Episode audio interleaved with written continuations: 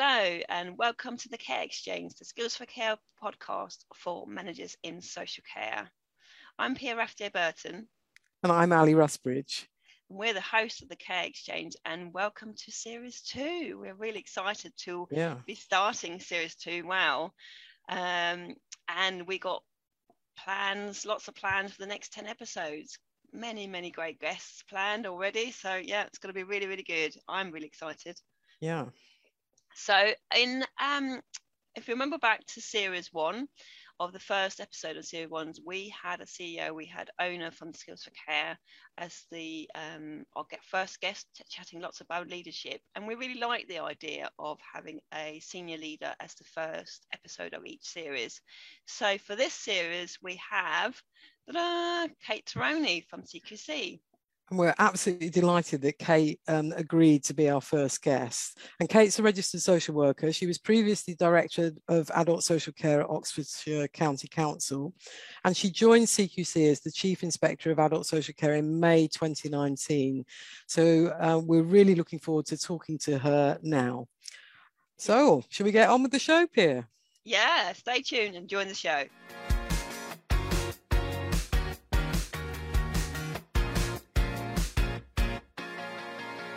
So, welcome, Kate, to the Care Exchange. Thanks very much for joining us today. Very pleased to be here. Thank you. Um, so, we've got lots of questions, so let's get on. I know you're really busy. So, you must get asked this loads, but can you quickly explain how someone becomes a, a chief inspector and what really interested you about becoming chief inspector? Um, well, I uh, always had a passion for social care uh, from uh, early on in my school days. I used to uh, volunteer at a residential home near to my family's home. I worked in a women's refuge. So, um, kind of social care and, and spending time with people was a passion from a very, very early age. Um, then got a job working as a, a care assistant in a residential setting um, and uh, kept that going, uh, moved to a different place when I started my social work qualification. So spent four years between the ages of 18 and 22 training to be a social worker, uh, working in a different uh, residential setting for people with learning disabilities and then spent about 15 years in local government, uh, moving up the uh, the rungs of being a social worker for uh, in a hospital setting, working mainly with older people, through to learning disability social worker, um, becoming a manager, um, yep. eventually getting a job in commissioning, where my my work was about um, designing services and buying services. Became a director of social services, and then that was my last job before I became uh, chief inspector back in May 2019. Uh, so uh, I, I, found most jobs I've done have led to the, the next job that I've wanted. So when I was director of social services, um, we uh, heard about the plans for CQC to do uh, local system reviews. So um, I, I, think this maybe was back in 2017 where uh, there was an announcement that 20 local system reviews would be done by the regulator and that they'd be going out to uh, parts of the country that were particularly challenged on supporting people aged over 65 to leave leave hospital in a timely way. Yeah. And where I was director, we had a particular challenge with supporting people to leave hospital in a timely way for a whole host of reasons. One of which was having the right workforce uh, so that we could arrange for people to have care at home, etc. So um, we were one of the 20 I was absolutely terrified when I found it was coming, absolutely terrified. Many, many, many sleepless nights, um, but worked very closely with my chief execs across um, the hospital trust, the community trust, and the clinical commissioning group to get real clarity on what we were going to say to CQC about what we did well and what we could do better. So we had CQC with us for a week, and at the end of it, they reflected back to us as leaders um, what we were doing well, but also a whole lot of stuff that we could do better. And it was the most sobering, challenging, difficult moment when we had that feedback uh, verbally, but also a report was written.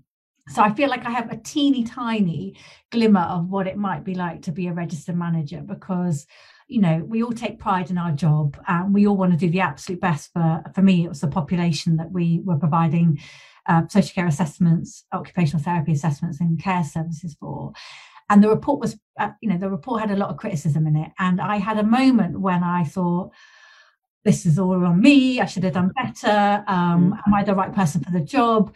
Uh, to realizing that actually this was the catalyst for us needing to come together across health and social care and, and get a lot more clarity about our priorities, etc. So I then spent another year-ish working uh, a whole lot closer with my health partners. CQC came back out again and said that we did a lot, we're doing a lot better, but still had more work to do. And then when the chief inspector job came up, I think because I'd had first-hand experience of when uh, how a regulator can drive behaviours that means that people get better outcomes. So the fact that um, our experience was of the regulator looking at all different parts of health and social care, and they looked at uh, the voluntary organisations we used, yeah. looked at how we did co-production, etc. And because it had had such a positive impact on how I worked as a director, I thought, wow, what an opportunity to go and be chief inspector yeah. and to try and regulate in a way that really encourages uh, people to improve outcomes for people. So that, that was that was my driver for going for the job. And what's your role within all that? You know, what, so yeah so we i've got i don't know it's maybe, maybe about 600ish uh, people who work in my bit of the business wow. majority of people are inspectors uh, throughout the country so they go out and they form a view of quality being delivered within each of those registered providers be it a shared life service supported living extra care housing uh, uh residential nursing homes and a, a wide range of things so they form a, form a view of quality within each of those settings, but also we have a pretty unique view as the regulator of hovering over the quality of care being delivered throughout the country. So as most of the chief inspector, you're sort of, I don't know, directing um, directing your team to focus on particular areas or or think about things in a different way, perhaps. So you've mentioned co-production a couple of times already um, and everything I've read and I've heard you speak a few times, have, how important that is to you. Why is that? Why is it important to you?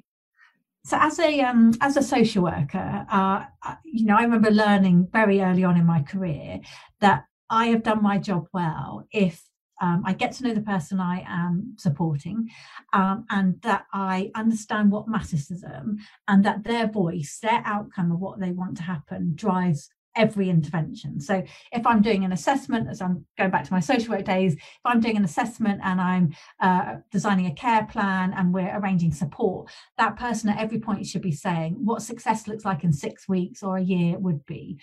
And we did um, some work a few years ago around um, making safeguarding personal, where uh, again we looked at making sure when um, there's concerns about someone being abused that they still are absolutely driving what outcome they want as a result of any support you give them.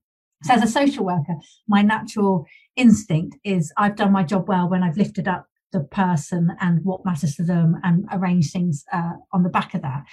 And then fast forward uh, a number of years to being um, deputy director of commissioning, where I suddenly had a very large budget and I was responsible for designing services for adults of working age, older people.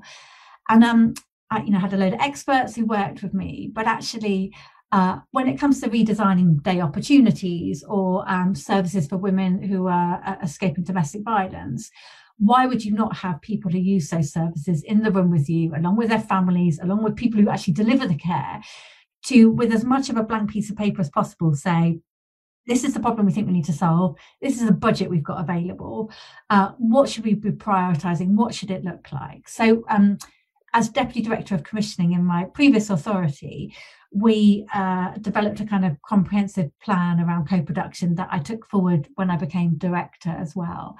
And I think we evidenced time and time again that when you invite people to the table with you who draw on care and their families and the providers and stakeholders, and you say, this is the problem we've got to fix, or this is the issue we need to do differently, you end up with something that people actually want to access that has better outcomes for people, but also um, you don't blow the bank, you know, don't blow the budget because you're actually designing something that people want to use mm. and you're mm. targeting it. So um, prior to coming to CQC co-production was in my DNA, mm. and then joining an organisation that is as equally passionate about co-production, there was a really nice um, kind of alignment on that. And yeah, I've spent the last two and a half years talking about co-production as a regulator.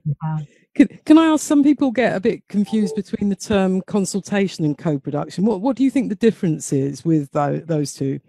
There is a really um, I feel like this is really simple and clear. So, so for me, um, co-production is as I say, starting with as much of a blank piece of paper as possible together. So at that first point, coming together and saying, um, so if I was a registered manager and I wanted to, um, I don't know, co-produce uh, what activities were available to, or you know, what how people wanted to spend their time. I'd be wanting to sit down individually with people I supported and as a group to say, what what you know, what should the week look like? What what matters to you? How you know, where do we want to be going at the weekend? Do you want people coming in regularly and you know, I don't know, doing music or or art or drama or whatever it might be? So co-production is properly starting with a blank piece of paper consultation or engagement, I think, is often more where an idea has been pretty much well formed about what the mm. options are, and then you go out and you say to people, which of these options do you propose? You know, do you prefer? Um, and they can say, oh, I prefer option A or option B, or you haven't thought about yeah. option C. So that is, for me, that is very, very different from co-production. Should feel like true partnership. Mm, great. And you mentioned, you know, register managers and how how should they implement co-production in their services? So I've got um so I always like to talk ambitious about co-production, noting that it's not always you know as uh, you know simple as it sounds. I think about kind of co-production at three levels when I think about um you know say a, a social care provider. I think about co-production at an individual level where I'd be really wanting to see how care plans are designed based on what matters to the individuals, that they're seen as a whole person with strengths, with history, you know, what was their profession, what matters to them, etc. So there's a kind of individual level. And then I see it at a kind of maybe more service levels. So if you are someone who draws on care within an extra care scheme or um, you know within a you know within your own home, etc. How how um, if you're a registered manager, how do you involve people in how things should be running around here? What you know, I don't know. If you're in a care home, what's the decoration like? How how what's staff's uniform like? Do you sit on interview panels? Uh, do you design the food menus, etc.? So, so I'd like to see it at an organisational level, which we see a lot. So we usually see individual and organisational, and then at the top of the pyramid, um, I'm really interested in how co-production can happen in terms of thinking about the strategy. So this is where I see less evidence of this, where you see organisations um, bringing in, I don't know, an advisory group, say, to be thinking about what their strategic direction is. Mm. Um, you know, should they be opening more of this type of service or doing less of this or investing in that?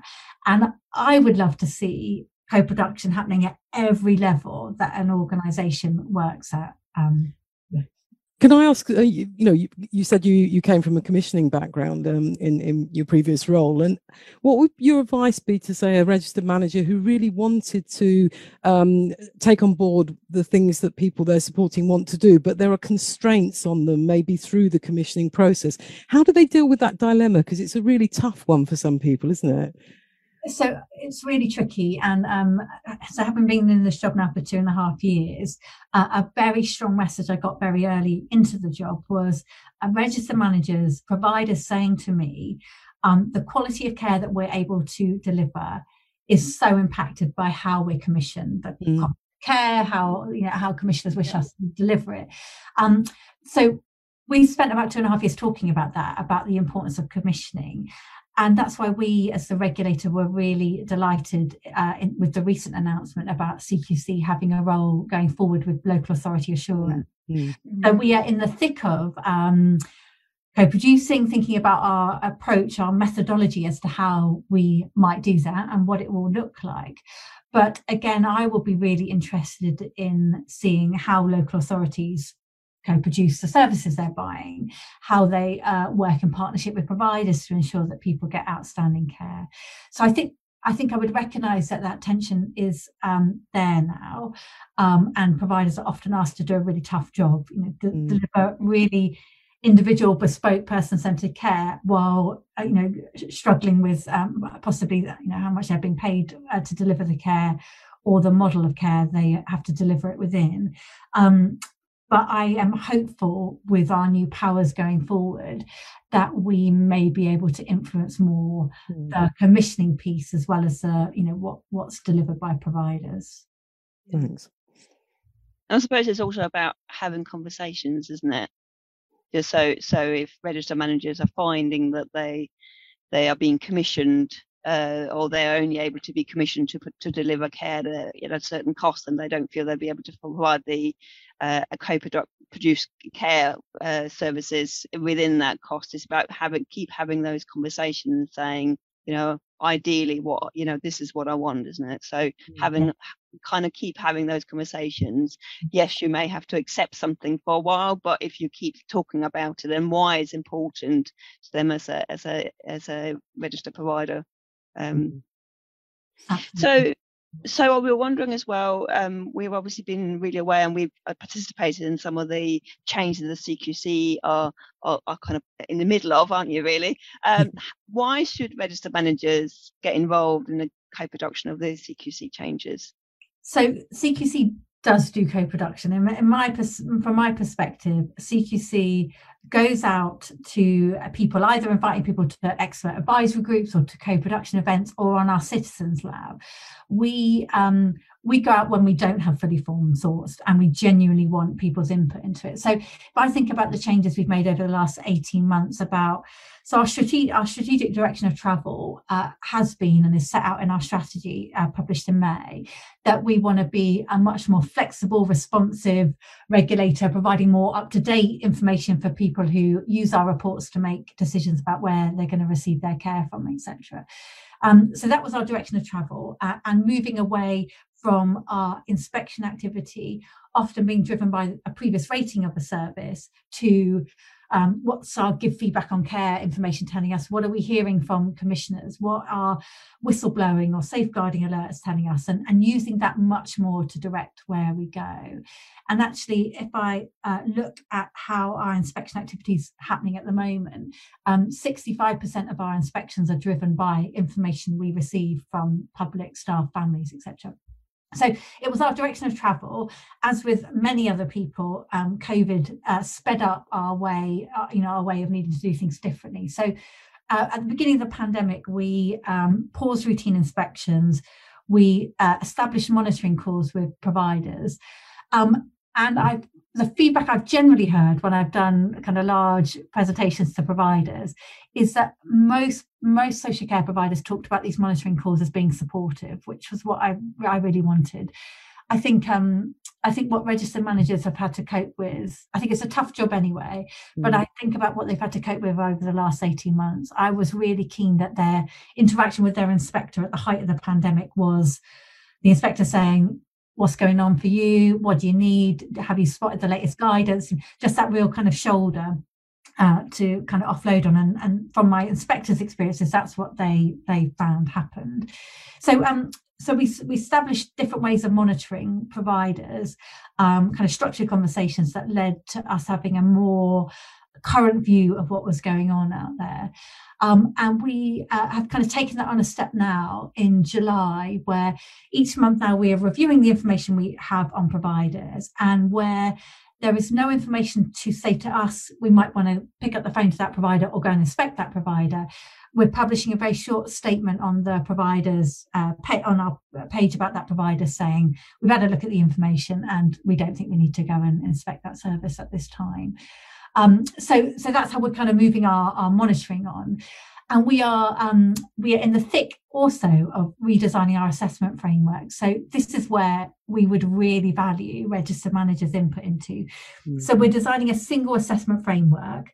So the same assessment framework that would inspect a home care provider, that would inspect an acute hospital, that would inspect a GP practice, but also could be used to inspect or, or assure ourselves about a local authority and also about an integrated care system. So it's like this kind of all encompassing um, assessment framework. We are looking at um, think local, act personal. So TLAPs, uh, making it real I statements as the heart of this.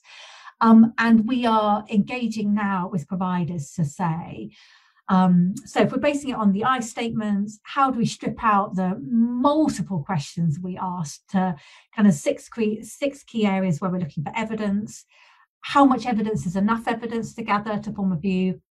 What might it look like if we kind of scored some of these evidencing so providers could see where they were within the four bandings of inadequate requires improvement good or outstanding? So it's a very active live conversation that we're having now And we will end up with a better, more effective product if providers get involved, registered managers get us get involved and tell us what we've missed, what we need to focus on. So a big plea from me, either through our Citizens Lab, which is our like electronic platform of engaging, or coming along to events, um, please tell us what you think. Yeah, no, I think I, th- I think it's really important. And I think it's it's tricky, isn't it, when you're really busy and you have so many things to do because it's one of those things is on your to-do list and it sort of kind of gets moved down because other priorities. But as you say, you know, this is going to be this is going to be the future. So therefore, really important to take time and and and and talk to your I suppose your team as well about what they think is important as well. So it's not just you as a registered provider, a registered manager, but it's also um, the rest of the team's view, um, even if they can't all attend. So absolutely, yeah, yeah. So now is now is the time to get involved in, and shape it. But absolutely appreciate this will be on a, a you know a very long to do list um, yeah. for, for registered managers. So, just moving on a little bit from co production. So, in series one of the podcast, uh, we talked a lot about uh, the importance of the role and the difficult role of registered manager leading the service. What does leadership mean to you? Leadership is an absolute privilege. So, um, as I became more senior through my career today, the, the reason why I was so driven to it is I, is I just kept on thinking, what a privilege to be in a position where you set the culture and the priorities for your team. So when I mm. first became a team manager and I had, I don't know, 10 staff and then I became a service manager and I had 70 and then you know the kind of numbers of people that I am responsible for has has grown really throughout my career and each step up has been a bigger opportunity to set uh, what matters, listening to people who use services, uh, constantly striving to improve, um, a strong emphasis on support and challenge and feedback. So, so leadership is is a massive, massive, massive privilege, and I love it. I, you know, I, I feel so lucky to have the jobs I've had. I think on the flip side of all that, um, you know, kind of freedom and direction setting and uh, ability to be strategic and all that is um, the risks that being a leader can feel pretty lonely as well. So I remember when I got my first team manager job, it was back in the day when you had actual offices. You know, since since then, obviously everything is open plan and hot desking. But uh, when I first became a team manager, I had an office with a door and my name on a plaque on the door. And I remember, oh, you know, thinking I'd you know made it. There was my name. and I remember walking into my office and shutting the door, and all my team was were outside in that open plan space. And I remember just taking this massive gulp of thinking, oh my good you know oh my goodness i am so on my own and um, what am i going to do? Do i know what i'm doing? Um, was i the right you know so just massive amount of um, uh, you know doubt uh, in in that. And then i quickly learned the importance of you know building my network and having you know as a leader having other leaders that you could you know let down your guard with a bit and offload and support each other. So so I suppose in some way I'd say leadership is a massive privilege and an opportunity to set priorities and direction. I think it also can be pretty lonely unless you really pay attention to um, your own support network, what keeps you well, uh, what keeps you motivated and high energy, and you know, especially if your your team are going through you know angst and turmoil, mm. um, how do you keep your fuel levels topped up so that you can be what your team and what your service needs so, so we know that there's a, a real need to recruit more registered managers or to employ more registered managers. I mean, do you think that they need particular attributes or experience or qualifications? What would you say is needed to, to take this very, very difficult role? Often I find these leadership roles are this kind of combination of needing to be strategic. So horizon scanning, you know, where's my service going? What's the next thing that's going to catch us off guard? You know, what, what, what are the big issues of the day? Social care reform, funding but also these jobs often involve you know the day-to-day operational running of a business. So you know your rotas your you know what, what's going on with a you know a concern you've had from a family member or, or, or uh, whatever it might be. So i think the skill of being able to be big thinking and strategic but also not taking your eye off the ball of day-to-day operational running is a very unique skill set I'm a big believer that having the right values and attitudes, you can kind of turn your hand to most things. So I think you can learn a lot of skills about being a registered manager. I think it's harder to learn having an absolute passion for supporting people with learning disabilities or people who are physically disabled or have mental health needs or whatnot. Um, I think you have to, you know, we do these jobs uh, because, you know, we spring out of bed in the morning because we want to make sure people get high quality care. So I, I think having the right values and the passion is probably i don't know i wonder whether it could be taught. I think it's probably more instinctive. And then a lot of the other stuff i think you know with a bit of, you know with the right training and with the right mentoring and support um people can can make that step. But you've got to you've got to come into it with an absolute enthusiasm for mm. running the best service possible for the people you support. Brilliant. Yeah and it leads really nicely onto my next questions because I, I know as um director of social care for Oxfordshire, you were uh, Oxford County Council. You did some amazing work around value-based recruitment um, that's since sort of kind of been rolled out nationally. So, what you talked a little bit about the values that, uh, of people working in social care. Why do you think that's important? What's the role of values in social care? So, I believe being a being a care worker is one of the toughest but most rewarding jobs that you can have out there. So I don't think there's a job, well, in my experience, there is not a job that you end a shift and come home as a care worker, you can directly see the impact you've had on the person you're supporting. So the fact you took 10 extra minutes to listen uh, to, you know, them talk about their day or their grandchildren that were, you know, that's in a photo on the, their bedside table, or, you know, you supported someone to become slightly more independent or think about their their plans, their wishes, etc. Being a being a care worker is um, is so unique in terms of directly seeing the impact you can have on someone. Um, it's also completely exhausting and it doesn't have the status and value in society that it absolutely should have. You know, most people could not do the job of being a care worker, a support worker. Mm. Um, and the people that need to come into the sector and we need to keep in the sector are people who um, are great listeners, are compassionate, can empathize, um, you know can put the the views what matters to people at the heart of how their care is being delivered etc so they are there there are a set of values that are that that, that you absolutely need to be in this sort of job. Uh, and and that's why i believe that kind of values based approach to recruitment making sure we get people into the business who have this complete passion for delivering care is so important because a they'll do a good job but b we're also more likely to keep them in the sector because mm. uh, they're here because they want to make a difference each day um, rather than be doing a different job that might be slightly easier but has less of a, less of an impact on people yeah so it's really about focusing on those values when you are recruiting rather than looking at looking at the skills which i know is what you sort of started out in oxfordshire to uh, to implement um, we noticed that part of CQC strategy, you talk about the equality objectives. There's about tackling equality, and you have uh, diversity and inclusive, inclusive strategy in your, for your workforce. What advice would you give to registered manager about setting equality objectives? I think it's really important for people um, to uh, research and understand and believe uh, in how having a you know equal workforce, having a diverse workforce, having a uh, a workforce where people come to the table with very different perspectives and backgrounds and views. We do that not to hit a target or to hit a you know a, a key performance indicator.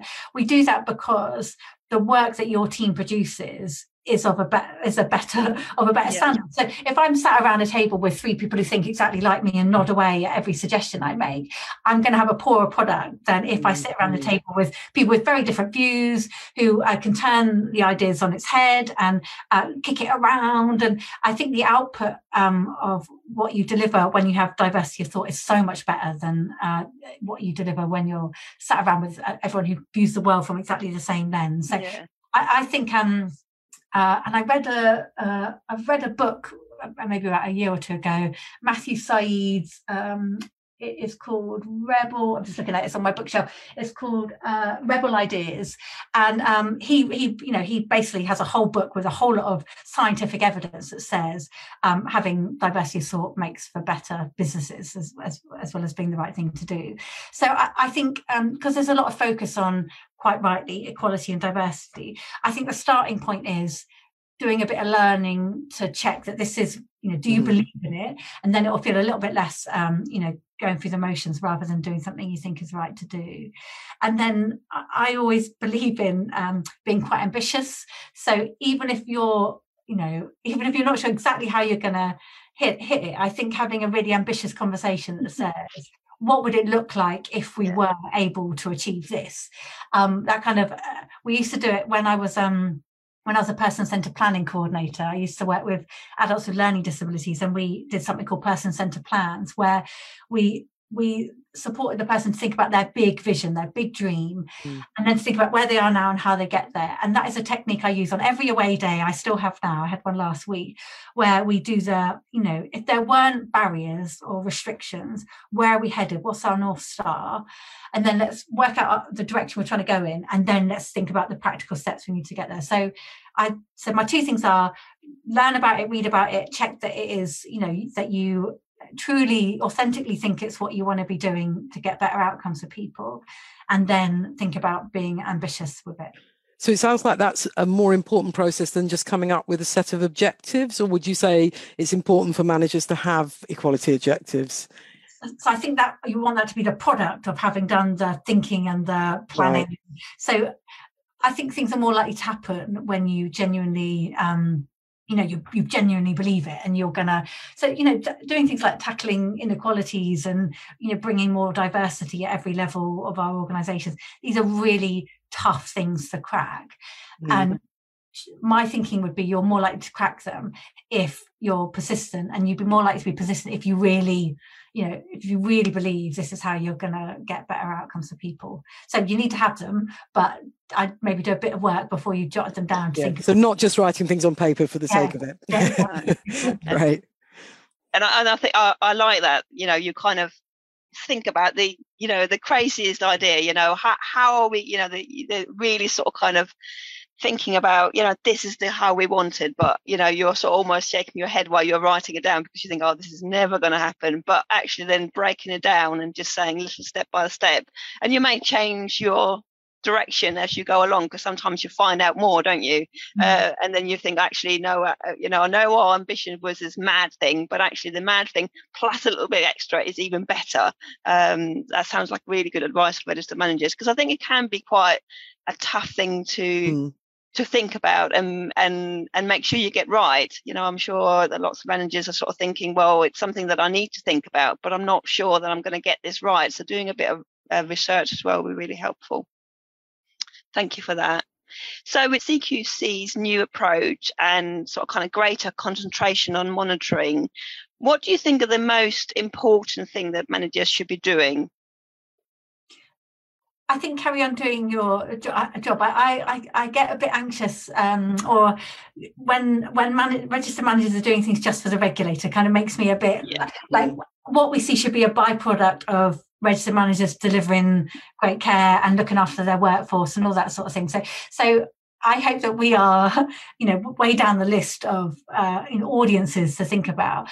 But you, you if registered managers get on a focus on what matters, which is, you know, we did a report a few years ago about what uh, how services can go up kind of two ratings levels from inadequate to good or requires improvement yeah. outstanding.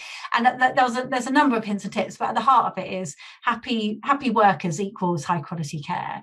So as a registered manager you know let's let's let's focus on our workforce let's focus on you know great person-centered care for the people you're supporting and then anything the regulator needs to see should just be a byproduct of, of what you're you're doing now. Um, I am uh, the the what we did around the monitoring calls, where it felt like the dynamic for some registered managers and inspectors, that dynamic shifted a bit to one of support, offloading, you know, sharing ideas and whatnot. I I do want to harness some of that shift in dynamic because um, you know we we have you know we need to keep the professional boundaries of inspector provider but also an inspector will form a more accurate view of what's going on with that provider with that service.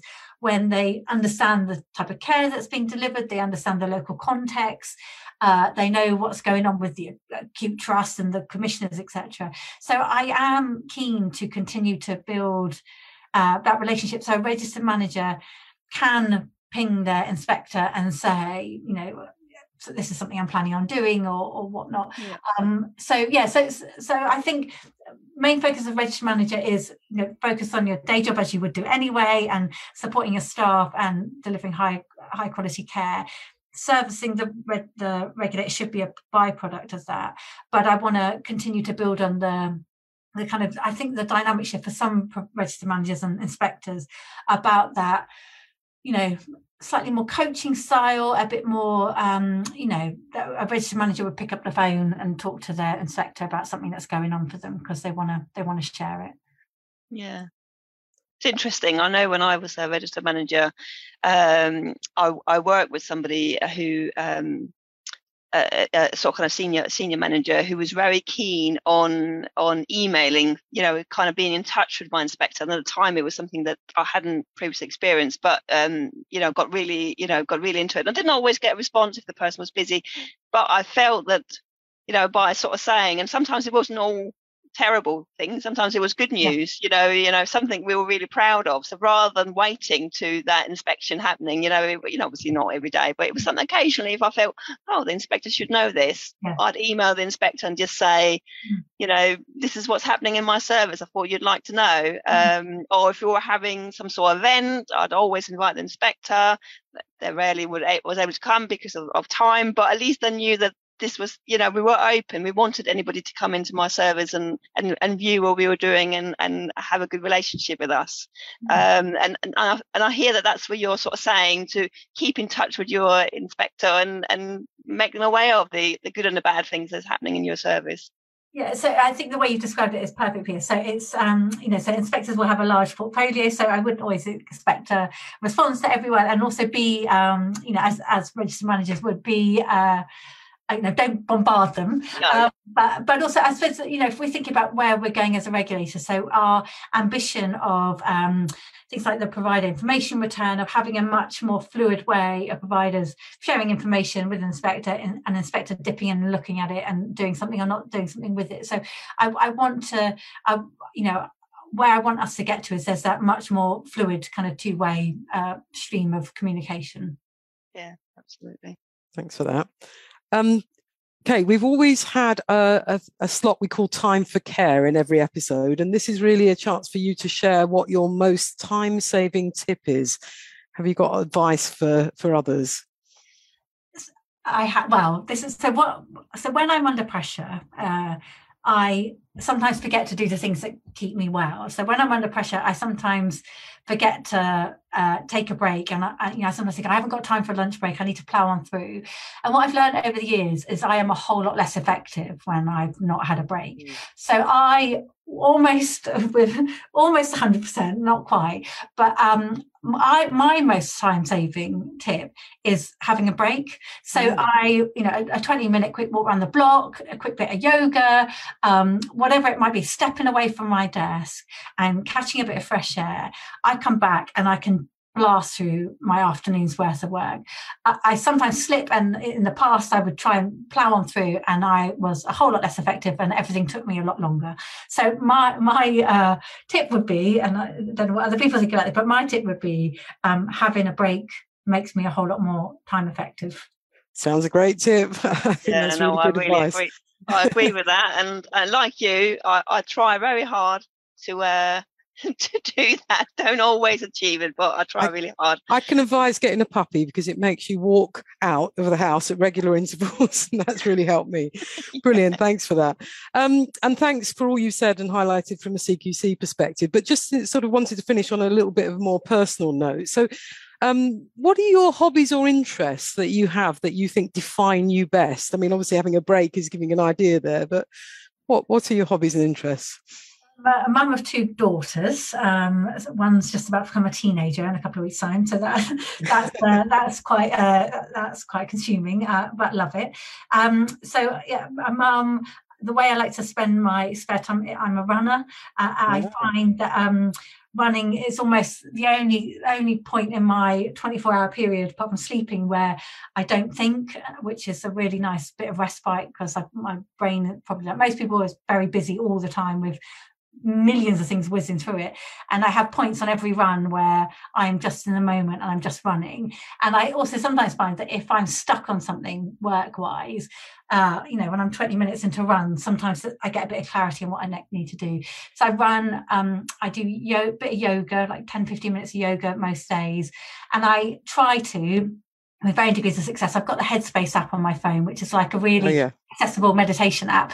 And I try to do like a three minute, three or five minute meditation, but I, I, I still, you're not going to judge how you are on it, but I am absolutely terrible. I, I, am endeavoring to, it's all, I suppose it's all, I, I suppose my, my downtime is all about trying to look after my physical and mental well-being. Yeah. So running yoga, meditation, then obviously I do all the stuff like seeing friends and family. That, that keeps me happy and engaged as well. That's great. We've had quite a few runners on as guests on the podcast. Actually, there's a theme coming out here. That's great. Yeah, and I would really recommend. I'm I'm a runner. I really recommend to download some podcasts and listen to them while you're running, just to kind of add to your.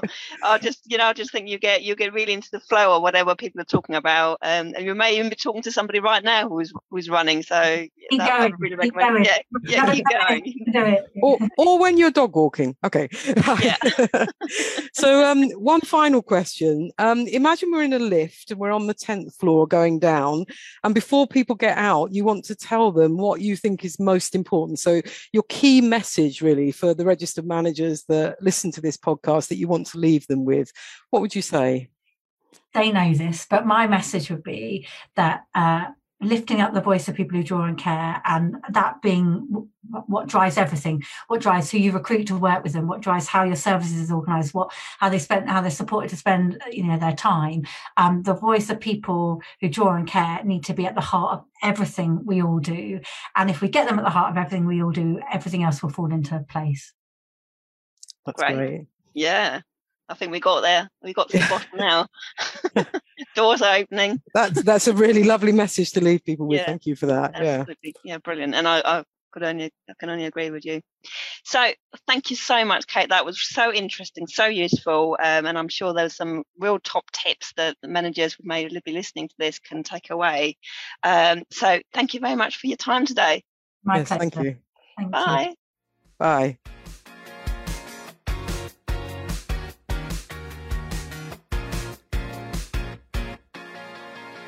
Ellie, that was really amazing. Yeah. interesting conversation with Kate. She has so much good stuff to to think about, to reflect on.